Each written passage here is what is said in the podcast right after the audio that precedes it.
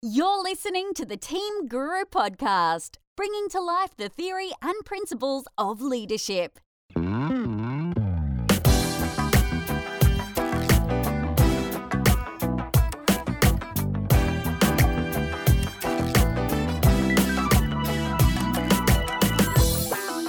Hello and welcome to the Team Guru podcast. This is episode 36.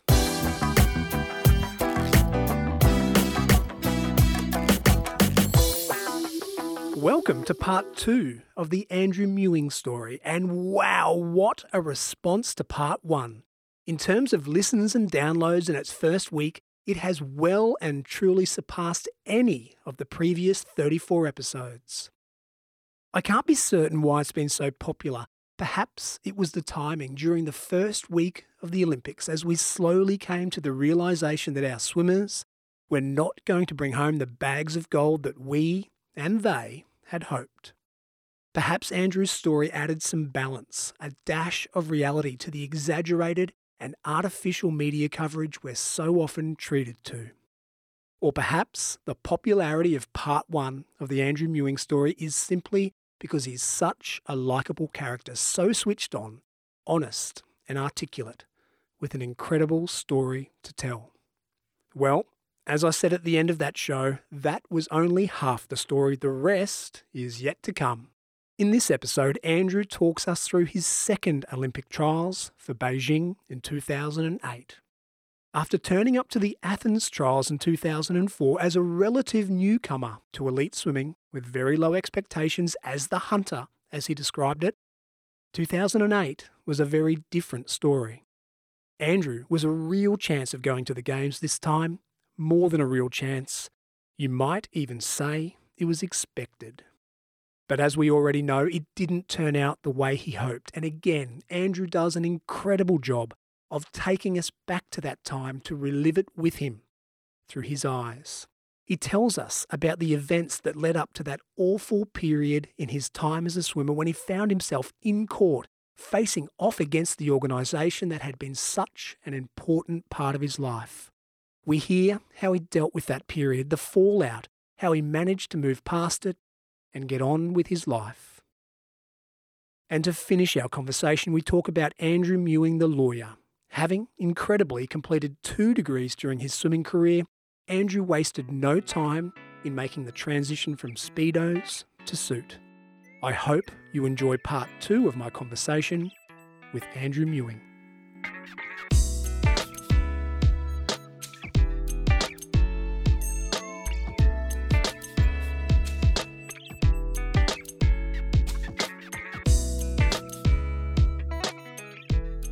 So, that period between Athens and the Beijing Olympics, you had a lot going on.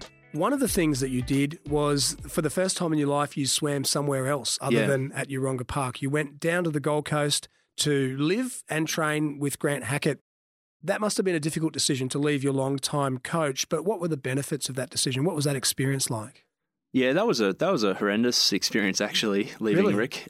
The decision, making the decision to do it, was a horrendous experience because I, I was, and I am, really close with Rick. He's a I would count him as one of my closest friends actually, and uh, fam- family friend. But at the time, there were a few different factors at play, and one of which was that I had been offered a job on the Gold Coast in a law firm. Right. and I was friends with Grant and had been for a while, and he was really keen to have a new training partner. So there were a few sort of stars that aligned there where Grant said, "Well, come down and train with me and you know live with me." He also actually helped me get that job on the Gold Coast. I should add with uh, McInnes Wilson Lawyers, which is where I ended up working later on in my career as well.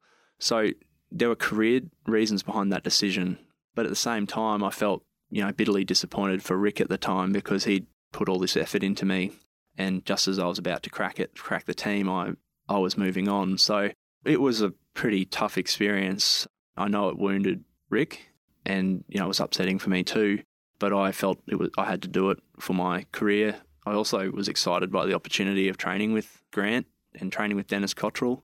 I mean, I did that for about eighteen months, and then I Was that directly before the 2008 trials? no, it wasn't. It was in 2005, 2005, 2006. So I was I moved down to the Gold Coast in late 2004, and after the Commonwealth Games in 2006, I moved back to Brisbane. So I got I had that good window there of train of having that experience of training with Dennis, who's radically different coach in style to Rick, and living, training, eating, everything with uh, with Grant in what was probably his highlight year because um, that year he got International Swimmer of the Year. He won multiple gold medals at the World Championships and he broke the world record in the 800 freestyle. So it was an amazing experience, really, to sort of go through that and, and see the big man in action. He's a bit of a machine. He just trains like an absolute weapon. So it was yeah, it was it was an experience I don't regret at all. It was really interesting. What surprised you about seeing Grant Hackett training close up?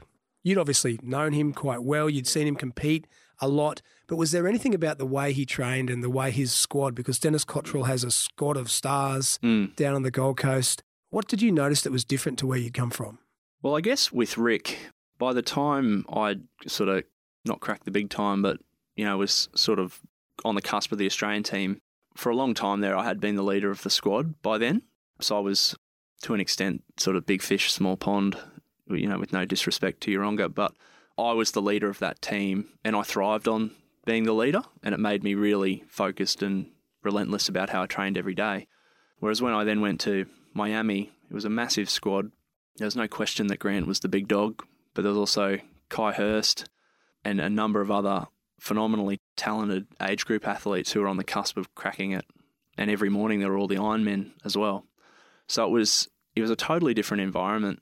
And Grant was just an amazing an amazing athlete. And he'd just come off the back of backing up in the 1500 freestyle. He'd won that in, again in Athens. He was super motivated to to really almost step out of Thorpe's shadow, I suppose, because um, Ian had taken 2005 off. So, yeah, it was just a completely different environment. And I probably didn't do as well in that environment as I did with Rick because I was just in my, my nature of things was I, I really thrived on leadership responsibility, sort of being the The big fish. being the big fish, I suppose. And um, and I was anything but that with Dennis, and, and, and also just the nature of the training. It was quite di- distance oriented because it was a distance squad, and I physically struggled in that environment. But I I really um, I really enjoyed the experience of being down there. It was so different, and I you know I really respect Dennis. I think he's an amazing coach and so passionate about swimming, and it was just a fun experience. You've said that throughout your career, it probably hurt you a bit that you're so much of a thinker. It's uh, probably helped you to train really well because you could apply your mind to that and think about times and what it was that you were doing. But when it came to racing, you feel as though the your the thinking part of you probably got in your way to some respect. Is that true? Yeah, that's a fair assessment.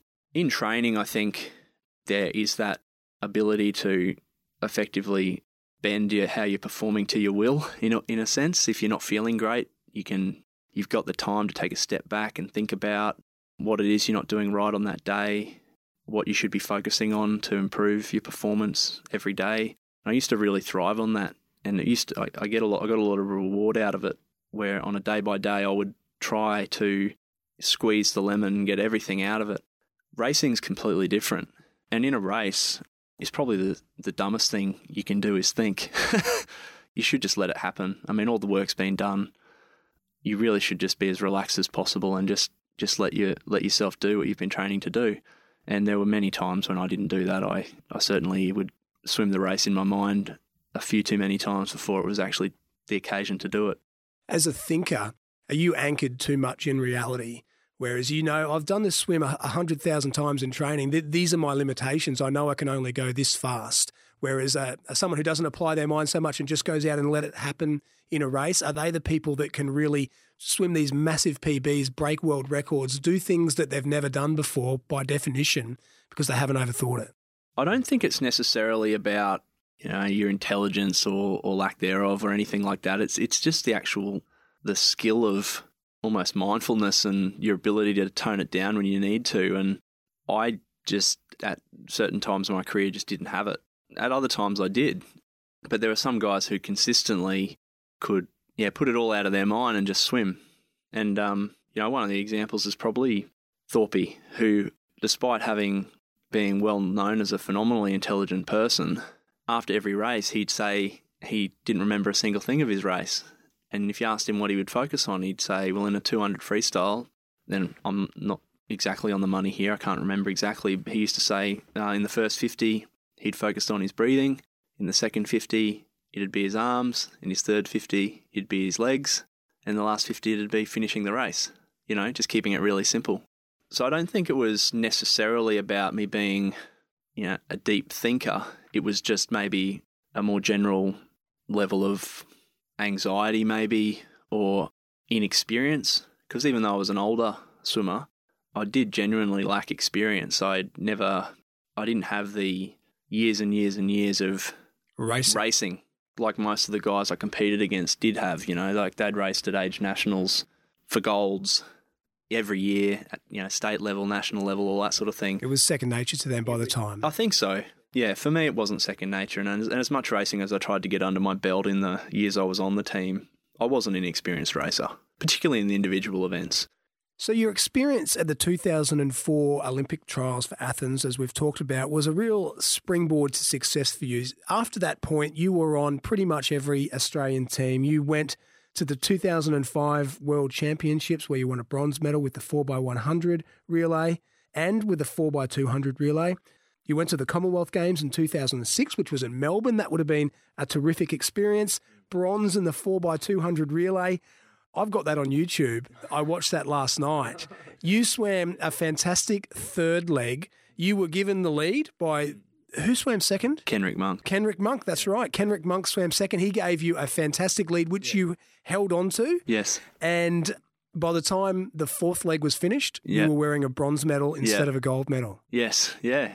Yeah. It was a. f- I actually have the rare accolade of being in the the least successful men's swimming team at Commonwealth Games le- level.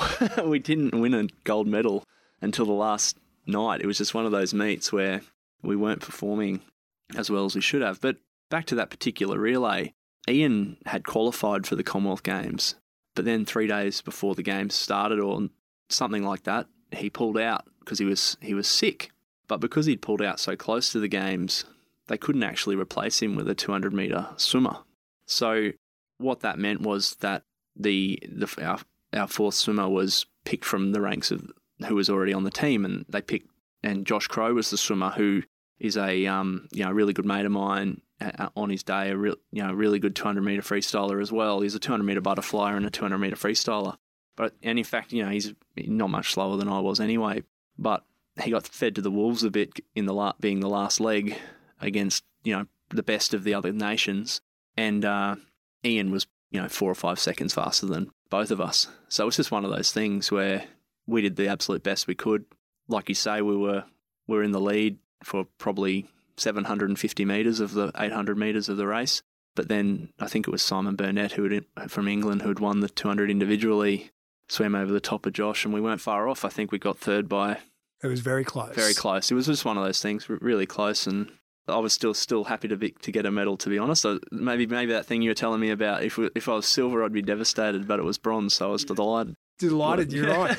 So honestly, tell us honestly, when you think back to that race, and I imagine that that's a memory you have that's pretty clear. That was a big mm. moment in your mm. career. Are you just happy that you held on to that lead, and at least when you handed it over to the fourth leg, you were in the lead, and whatever happened from there was largely out of your control? Or do you burn that you didn't win a gold medal? Well, I don't burn that we didn't win a gold medal. I mean, I'm I'm a Commonwealth Games medalist. No one can take that away from me. Relays are a really funny thing, and I I, love relays, and I I'd like to say that I I always performed quite well in the relays. I, I may have from time to time not performed in an individual event internationally or domestically, but in a relay, I'd like to think that if if you ask someone how I went in the relays, I always performed at my best and did a pretty good job they are so different as well because you're all diving in at different times. It's it's kind of got that team aspect. I think it's maybe the closest thing to being in the rugby locker room that I always wanted to be in that I never got to be in. You know, before a race, you're not alone. It's not like you're a you know, you're not it's not like you're a boxer about to step out in the ring. There's the four of you guys. It's a real team team thing. There's a bit of strategy that goes on in terms of who gets picked where, who swims first, who swims second, you know, all that sort of thing. and it's not no, it's not. There's not. There's no individualism around. Oh, I'm happy with how I swam because that just doesn't really. You know, obviously, if you'd have swum poorly individually and affected the team, that would be something that would have burned on me. But I, I'd like to say that uh, that's not something I'd, that had ever happened. But at the end of the day, it's the team result that matters. Absolutely. And as you say, you are a Commonwealth Games medalist, and no one can take that away from you. So you had a fantastic period between Athens and Beijing. You must have been pretty confident heading into the Beijing Olympic trials that you would find yourself on the plane to your first Olympic Games. Yeah, I was. I mean, like you say, I was in. I'd been in every. I've been selected in every team. I, I felt like I was getting better every year. In 2007, we got silver in the 4x200 metre freestyle relay in the World Championships in Melbourne. You know, that was after having only got bronze at Commonwealth Games. So we were we were on the up and up, and there was a really good group of guys who were all mates who would train together regularly and who were improving. Everyone was getting faster. I um, so yes, I was confident. I had a um, I had a couple of issues in 2007 where age had wearied me a little bit. I suppose you know I was certainly the oldest person out of that cohort of swimmers, apart from Grant. I started having some issues with some bulging discs and whatnot, where for a long period of time there in 2000, at the end of 2007, I was my training was being affected a little bit with I was getting sciatica down my down my legs, so I had to pull. So I, was, I had the bulging disc in my neck, so I was always swimming with a with a snorkel. There are a few things like that which were not helping, but at the same time, you know, the swimmer's lot is to not get too negative with him with him or herself. I was still pretty confident that I could get up on the day. And then I hit a really good run of form between January and March, which was where you have all your state championships leading into the nationals, where we are racing against each other a lot, and uh, we were all swimming fast. Like used to, not two years earlier, any swim sub 150 was a good swim, and we were swimming 148s any day of the week, and that was a very large number of us. So we were the depth in the in the squad was was really quite cool. And on any given day, I might have been the fastest of them, but on another day, I might have only been the sixth or seventh fastest of them. So I had that uh, realism that you know there's a possibility that I won't make it, but I was also really confident that I would. By that time, I'd sort of fallen off the grid in terms of the 100 freestyle, though. That event had sort of passed me by in terms of the development. What was that? Was that an age thing, or was it because of the time you spent with the distance squad with Grant? Yeah, probably a bit of both. I really liked the 200. I liked training for the 200. I liked how sort of mentally tough you had to be every day in the training. But what that also meant was that I didn't train like a sprinter. I didn't focus on recovery. I lost speed I didn't improve over 50 metres in almost my entire swimming career. I just didn't because I was so focused on the 200. At the same time, Eamon Sullivan really led the team and took the caliber of sprinting to a whole new level. And, you know, the time that was good in 2004 was pedestrian by 2008. And I hadn't really improved much in the 100. So that was something that I just, you know, you just have to roll with it. So you went into those trials knowing that your your big chance to go to the games was in the 200. Yeah, the one. Yeah, I really only had the one chance that year in in my mind anyway. I did end up swimming okay in the 100 as it turns out, but I, I still missed out. So you in the 2004 games, you had an awful time trying to get some sleep between heats and semis and semis and finals. How mm. did you go four years later with a bit more experience under your belt? Oh, much better. The sleeping wasn't really a factor by then. You know, as as you mentioned earlier, there was also the that was during a period where the doctors would give you sleeping tablets, which um, has been heavily criticised. But to be totally honest about that, it prolonged my swimming career because it helped me sleep. So I was a textbook case for the prescription, I think. So, so this, this, the team doctor would give you a sleeping tablet if you talked about having difficult sleeping. Oh, at night? absolutely, at that time, yeah. Really, and it didn't. I mean, it, it probably seemed, seemed like quite a smart thing to do. Well, I still think it's a smart thing to do. I think people have overreacted about Where did the controversy come from then? There were examples of people being silly, taking them when they didn't really need to, and drinking Red Bull and yeah, staying up yeah, late. all that sort of rubbish. Yeah. But but for the vast majority of people who used it, it was just a tool to get over the oh, challenges of a meet. Oh, totally. Yeah, it was. You know, you're swimming a race at 10 p.m. You've got on that real adrenaline high. You go back to the hotel. You got dinner. You might not be in bed till midnight or 1 a.m. And then you got to get up again at eight. You got to get to sleep as quickly as you can. So I, you know, I look back at that and I'm thankful that there were sleeping tablets to tell you the truth. So tell us about that meet. How did things play out for you, and and uh, and how did you how did you swim in the final? Yeah, so things went. You know, things were going pretty well. I mean, I think I'd um, tapered well. I'd shown a lot of good form going into the meet. So had a lot of other people.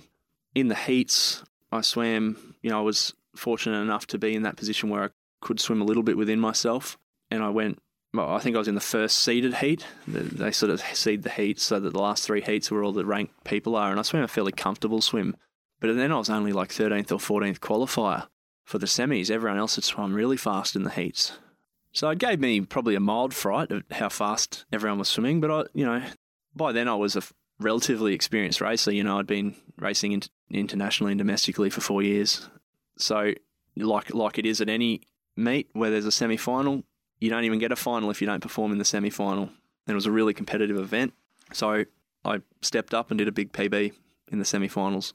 I think it was about a half a second PB in the semis, but I was one of a very large number of people that did a massive PB in the semis. So then I qualified, I think it was fifth for the final. And then, for, so the next night, going into the final, I was nervous like anyone else. I wouldn't say I wouldn't say I was more nervous than anyone else. I don't I don't I look back at that and I think I can genuinely say that as compared to maybe some previous experiences where I'd kind of fluffed the race by being too nervous. But I do remember thinking to myself, I'm not going to be a pussy. I'm going to attack this race again because it was one of those races where, like I said to you previously, there are all sorts of different swimmers that swim the 200. And in this case, there were a lot of back end swimmers, like the 400 meter swimmers who were in that race. And I, you know, I'd said to myself that I'm, no matter what happens, I'm going to give it a crack. And throughout that race, I was right. I was a front runner for the whole, you know, close to the whole race. There was another bloke out in lane eight called Grant Brits, who was very similar to me in the sense that he was a bit of a front end. You know, he was more of a sprinter. He and I were going out really fast and were right up near the front, right towards the end. He faded from first to sixth. I faded from second or third to eighth. And it was a blanket finish. I think there was less than a second between first and eighth. And unfortunately, it was just another example of that sort of 50% of times where I didn't quite hang on. If you want to inject some energy and leadership expertise into your next event, why not invite David to speak? He'll get things moving.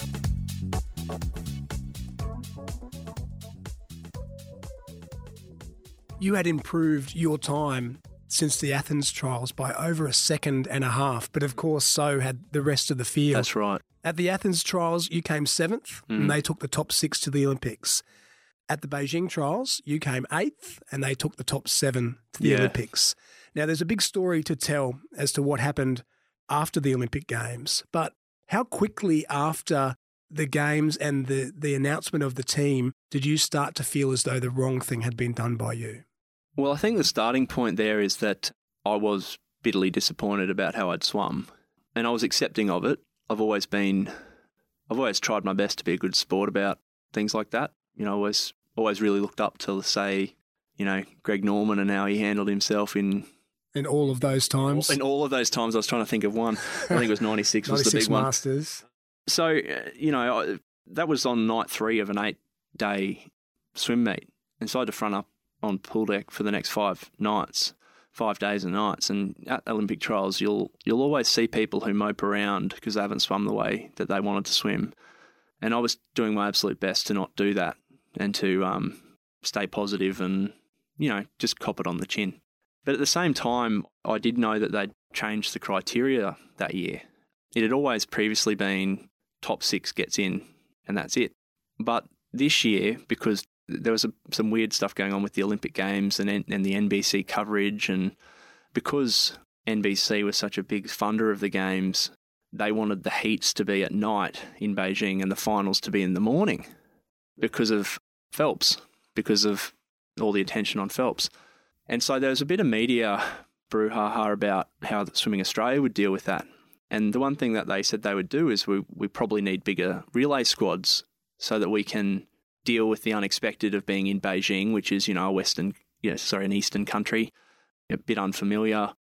Swimming heats and finals in the reverse way around is a bit unfamiliar as well. So they changed the criteria on the relays to being able to take eight swimmers in each relay event, provided they'd done, I think it was provided they'd done an Olympic A or an Olympic B qualifier or something, but it was a discretionary selection for the selectors.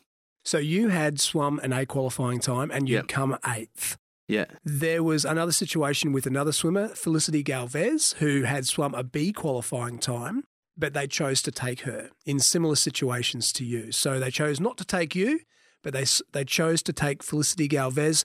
Was decisions like that, inconsistencies with those kind of selection decisions, was that what made you decide to challenge your non-selection in court? Well, there's probably a few things that led into it. Towards the end of the meet, there was a little bit of chatter about how they were going to take eight in every event. So your hopes were up. Yeah, it got to the point where I was I went from being very disappointed to thinking, oh, I might get picked here after all. In fact, one of the team managers towards the end of a meet, what happens is a team manager normally goes around and gets you to fill out forms if you've made the team, gets you to fill out some forms and some declarations and all that sort of thing. And on sort of day seven or day six, I got asked to fill out the forms. Oh, I thought I'm in here. And you know, you don't get asked to fill out the forms if you're not in the team. So I thought, oh wow, this is great. And I, I remember even saying, oh, have I been picked? And he goes, well, you've been asked to fill out the forms, aren't you? So, you know, I went from thinking oh, I haven't been picked to I've probably been picked, and that then sort of nosedived spectacularly on night eight when they announced the team and I wasn't in it. So, you know, that was, you know, the way the process was handled. I wasn't happy about, and at that time you know, I knew that was probably my last, you know, was my last shot. I was 26, turning 27. I'd been admitted as a solicitor. I was working as a solicitor. I wasn't going to keep going until I was 31. And I just felt that the process, one, it hadn't been handled very well. And secondly, I felt it hadn't been applied consistently. So I felt it was the right thing to do to call them out on that. So there's two elements to this as I see it. There's the process piece as you talk about what their rules are and and how they were applied, but there's also this dangling of hope that's in front of you as well. Little things that are really significant like giving you a form to fill out when it's part of the culture of the team that you don't get the form unless you're going on the team. For them to get you to fill that form out and then your name not to be read out on the last day of the meet when they call out the team that must have been really disappointing. So now, eight years down the track, when you think about those two separate pieces, the, the legal process, which you're all over because you're a lawyer, mm. compared with that emotional toying Yeah. of the significant things like filling out the form, which was the most significant factor that led you to challenge it in court? Well, it was probably the first thing in the, the form which which entered into my mind that, you know, we've sweat blood here for a long period of time to try and make this team. I don't think it was malicious or anything, by the way. I just think it was just not something that they thought about. And but I, I thought it was was unfair in, in a sense that it sort of robbed me of the dignity of just missing the team out outright and being able to cop it on the chin. Instead, I'd spent a few days thinking I might have been on it. And I was under no illusions whatsoever about the fact that I'd swum slower than I'd wanted to, and you know, fair and square, I'd finished eighth in an event. So in any other Olympic games, there's no way I would have been picked. But I found it harder to cop over the coming days when they did have the eighth fastest swimmers in every relay event apart from me. That must make it really tough to have missed out. So they they took the option of taking eight in every case except in your case. That's right. And you made a phone call to head coach Alan Thompson, and he seemed to think that he had actually picked you. Yeah, that's right. So I um I had a good relationship with the head coach. He'd been a big supporter of mine. In fact, in the previous years, there are two things he'd done in the previous you know the previous year of World Championships where he'd let me go back to Brisbane. Firstly, for to get admitted as a solicitor, and also to attend my grandfather's funeral. This was during the World Championships, so you know Alan and I got along quite well. So I called him and I um I firstly was ringing to just say, look, I'm really disappointed by the way things were handled. I know I didn't swim as well as I should have, but you know, I, th- I think you owe it to the swimmers that if you're not going to pick them, tell them, and certainly don't get them to fill out a form, which makes them think they might get picked. And then I also said, well, I, I also don't think it's right that you've picked eight in every relay event except mine. And his response was, well, we did pick eight. Grant didn't swim the final. And the history of that is that often someone like a Grant Hackett would, might not swim the 200 metre free final at trials. He would just post the time in the semi final and then pull out because of his other events. But in this case, he had swum the final. So I was eighth. So I said, no, that's not right. I was eighth, including Grant. including Grant. And that conversation effectively ended there, I suppose. Um, What was his response? Did you sort of get the sense that you'd caught him out on the other end of the phone, and he, he didn't he, he didn't have his hand around that, and he'd made a mistake? well, I can't, I honestly can't work out whether he just misspoke at the time or not. I, I, I just can't. But what ended up happening was that I took Swimming Australia to the judiciary, which is the first thing you meant to do. And I, I swore that that was what we discussed. And I, and I said, you know, I don't mean any criticism of the head coach, but, you know, obviously an honest mistake's been made. And I just want the situation rectified. And um, the answer, the defence I got to that was denying that the conversation had taken place and words to the effect that that's an inaccurate recollection of the conversation. I would not discuss selections with a swimmer, particularly one that had missed selection. And that was, you know, obviously pretty gutting, particularly when the AOC policies say you have to tell a swimmer why they haven't been picked. so that kind of steeled my resolve a bit, I think, to kind of follow through with it. I guess it was a, I'd missed, so the judiciary knocked me over. They, they, my, my appeal to the judiciary was unsuccessful. It's always very difficult to challenge a discretionary selection. That's just the way it is in sport, and it's almost impossible, in fact. But I felt that there was some avenue there on the basis that there having been a mistake being made and an admission of that mistake, although that was later reneged upon that it had been made. So he denied he'd said that. He denied he'd said it, yep. So anyway, I'd kind of come to terms with that, and I, well, not come to terms with it, but I was disappointed, and I thought, oh well, I better move on. And then um, out of nowhere, I got a call from Duncan Armstrong, who uh, I know or you know knew fairly well through through the swimming circles, it's a tight knit community, and he said, mate, you shouldn't just put your hands up, put up the white flag yet. You should go on with this So this. he encouraged you to take it further. Oh, absolutely. Yeah. Right. He, he encouraged me to take it further. And there were a number of people encouraging me to take it further. I think to an extent because I was about to retire. I was a lawyer. I had a history of standing up for myself and others through the Swimmers Association and all that sort of thing that, you know, maybe I was in the wrong place but the right place at the, at the right time, if you know what I mean, to actually take this on and call it out, you know, whether I win or not, so that they maybe handle things a bit more cautiously next time. So Duncan encouraged me to handle it, but not only did he encourage me to, he put me in touch with um, a couple of sports law specialists who were going to look after me pro bono. One of them was a solicitor called Dale Cliff, who uh, is a partner of one of the city law firms to this day, and the other one was a barrister called Mark Martin, who uh, is a silk now and was a senior junior barrister at the time. So those guys handled my court of arbitration for sport hearing, and uh, that sort of played out over a series of weeks probably four to six weeks it played out. Us, you know, Swimming Australia had a barrister, had a silk, sorry. You know, they, they would have spent a fortune in legals. Yeah, it, got, it all got a little bit ugly, probably a bit uglier than I wanted it to, but I felt it was the right thing to do to sort of call on the behaviour and the inconsistency of it. Why do you think Swimming Australia didn't just stop it all there before it went to the Court of Arbitration, before everyone was investing in expensive lawyers, before mm. it hit the papers? Why didn't they just change their position and take you? There was plenty of information to suggest it would have been reasonable to do so. They'd mm. taken other swimmers from other events in exactly the same position. In fact, as I mentioned before, they'd taken Felicity Galvez, mm. who was in a similar position but had only swum a B qualifying time, whereas you'd swum an A qualifying time. What was stopping them from just putting an extra bum on the seat of a plane? Well, I guess that was my point. Right. I mean, I, you know, you mentioned Felicity. She she's a friend of mine, and I was imploring them not to take anything I was doing as a criticism of them selecting her. Well, it was the It- opposite, wasn't it? it was you, the were, you were opposite, saying, I yeah. want to be like her. Yeah, I was saying, oh, I completely support that you've selected her. Just Select pick me, me. too. Yeah.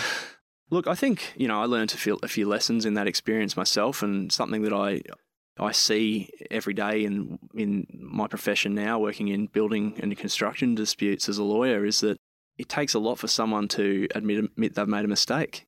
I think I genuinely th- thought what ha- think what happened there. My genuine opinion is that the cost of having egg on the face was higher Then all of the than, other costs, than all of the other costs. including the cost to you. Someone That's he, yeah, that's my opinion. Yeah, that's That- that's what I think happened. that's really tough to take. And and from everything that you know about Alan Thompson, is that consistent with his personality? That although he knew you and he cared about you previous to this, that his attitude to life and, and his ego, if you will, would have stopped him from just making the call because he would have been wrong? Well, I probably can't even target Alan specifically. I think, you know, Swimming Australia in general closed ranks around him. So I, I really don't know whether, you know, I'd be, it'd be pure speculation of me to, to comment on what he wanted to do about the situation. I mean, like I said, I'd, I'd always had a good relationship with him, and to an extent, I'd like to think that in any other situation, people may have admitted that the true state of events. I just, I just don't know. But what I do know is that most people, when they're threatened or when they're they're got the risk of having egg on their face, they'll do anything they can to save face. And I see it every day in in what I do today, where people will Go to enormous expense to save face. go to enormous expense to save face. Yeah. During that period, was there any backlash on you? Was was there any view from your fellow swimmers or others in the swimming community that this was an a swimmer with his last chance to go to the Olympics who hadn't performed how he'd want at the Olympic trials, just being desperate and doing everything he could to get himself on the team? A, a lawyer at that. I don't remember getting much negative feedback from the swimming community, as in the swimmers themselves. I think, well, I remember many of them being very, very supportive of me directly, although they didn't necessarily publicly support me for reasons I could understand. Certainly for a while there, it gave me a reputation that didn't quite reflect my personality. the Swimming Australia for a while there, I, I, I have on good authority that they thought I was, you know, being a troublemaker and all that sort of thing, which is just not my style. So yeah, for a little while there, it did create a situation where I, I, I did feel a few fingers being pointed at me as being some kind of sore loser, and that was probably the most disappointing thing about the whole experience. I could cop failure. I'd failed plenty of times in my swimming career and, and elsewhere, but it was the way it was the way it was handled. I felt like I was completely within my rights to question how it was handled, and it would have been much easier for me to have in the week of the trials go, "Yep, I just didn't swim fast enough." and that's it for me. Instead, I had this protracted six week long process of of going through the angst of it all. Would have been a really difficult time for you emotionally, but on a physical level, you were appealing the right to be on the Olympic team, which meant that you had to be prepared for winning. So you had to head along to training for that six to eight Yeah. week period where Yeah. all of this was going on in court because you had to be in a position physically that if they did turn their decision around, you had to be able to prove yourself right once you got to the games. How difficult was it to turn up to training 9, 10, 11 times a week and put yourself through the kind of physical torture that you do, knowing that there was a better than even chance that you wouldn't go? That was really difficult. That was probably one of the most difficult things about it. And um, I should have mentioned earlier, by that time, I'd been back training with Rick Van Der Zant at Yeronga for about two years. And it was, it was, it was an awesome period in my life, and I really enjoyed being back there. And I think Rick was feeling it as well. He was really upset at how, about how the whole process had been played out. And I was trying to turn up and put my game face on and train properly. But I, re- I, I did know that I was going to struggle to actually succeed in my appeal. And even though we handled it really well, the appeal, I still remember, um, you know, we went to the Court of Arbitration for Sport and it went for, you know, a few hours and it went quite well. And Mark Martin, who's the barrister, um, Marto, he's a, he's a bit of a larrikin. As we're walking out, he says, hey, Muso, that went, that went really well. That went really well.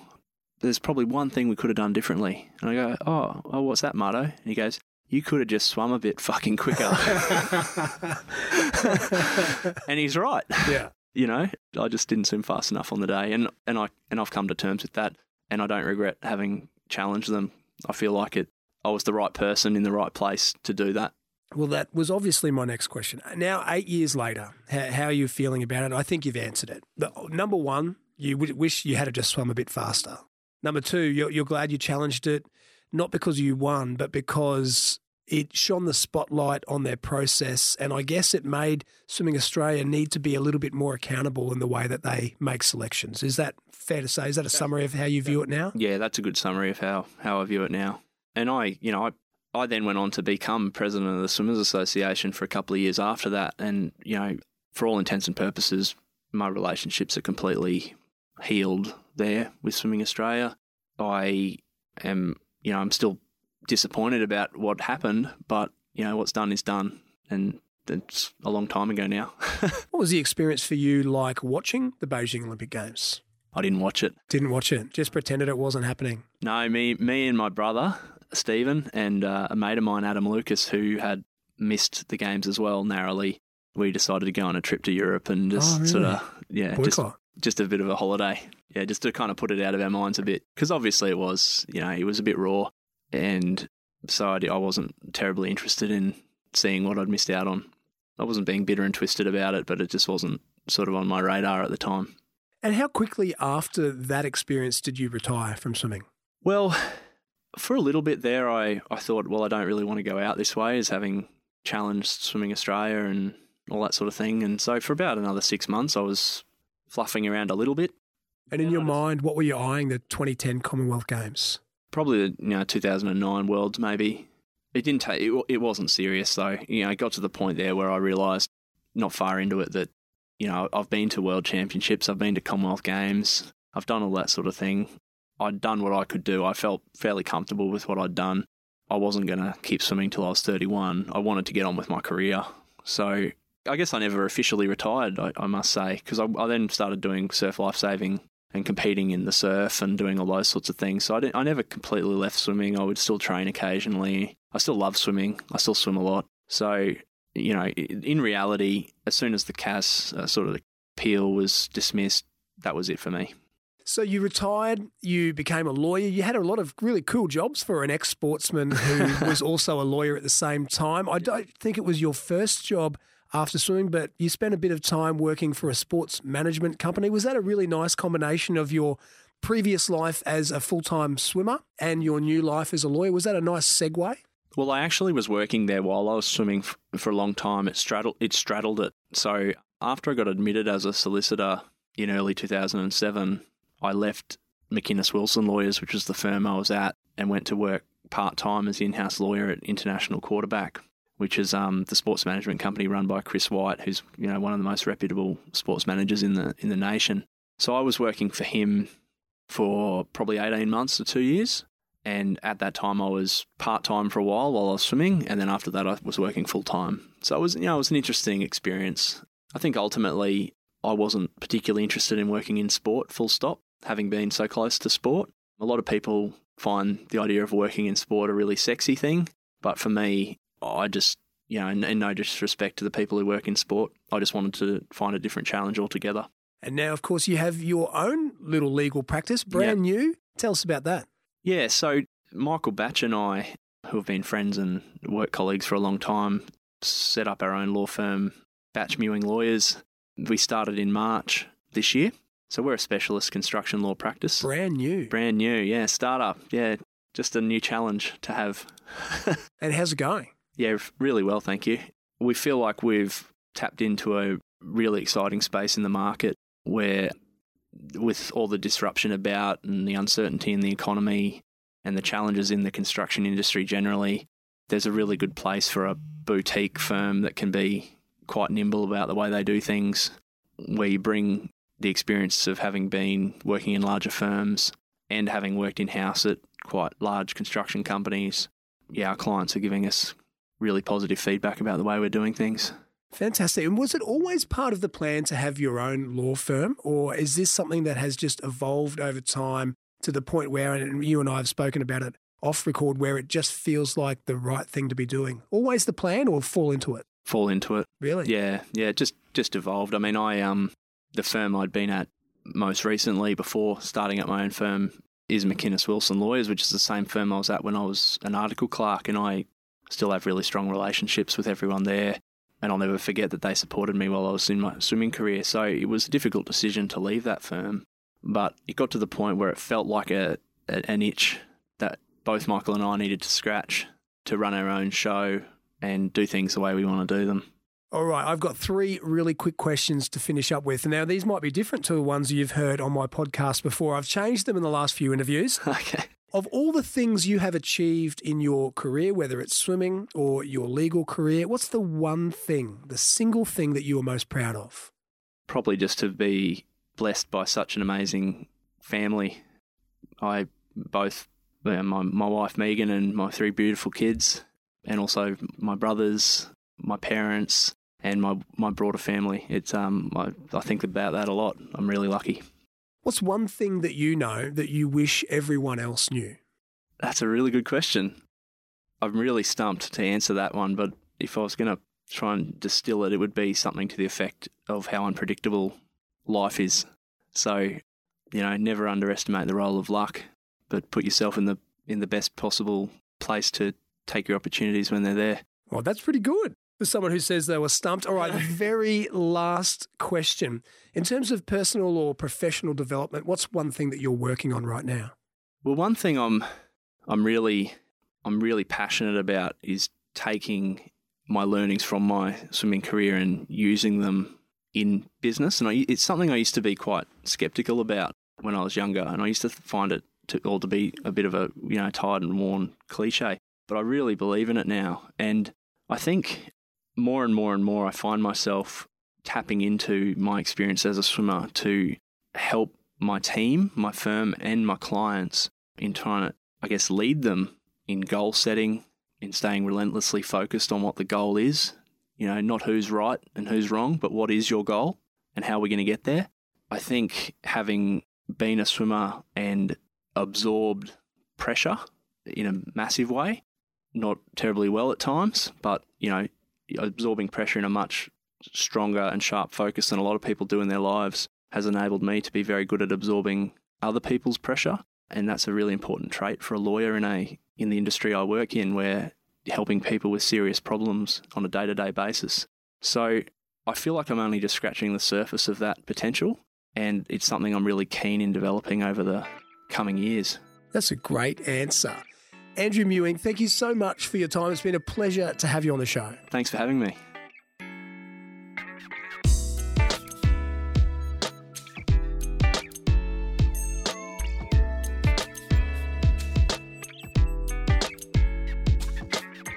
And that was the Andrew Mewing story.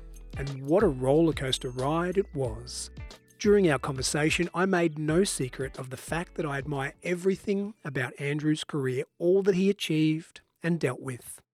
But just as much, I admire the way he's been able to process it over time and the impressive way he was able to articulate it to take us back to those experiences and relive them with him. I thoroughly enjoyed my time talking with you, Andrew. Thank you so much for sharing your story with us all. If you're looking for a little more information about these past two episodes, jump on the Team Guru website. That's teams with an S dot guru. I've shared some more information about his life, his swimming, academic, and legal career. And of course, I've posted those pictures that we talked about through our conversation. If you've liked what you've heard of the Team Guru podcast, share it with your friends and check out some more of the episodes. Jump on iTunes, subscribe, and give us a rating. It all helps spread the word and bring more listeners on board. You can also get in touch with me through Facebook, Twitter, and LinkedIn, or email me directly, david at teams.guru. I'll be back next week for the next installment on this, my mission to bring to life the theory and principles of leadership. This is David Frizzell for Team Guru. Bye for now.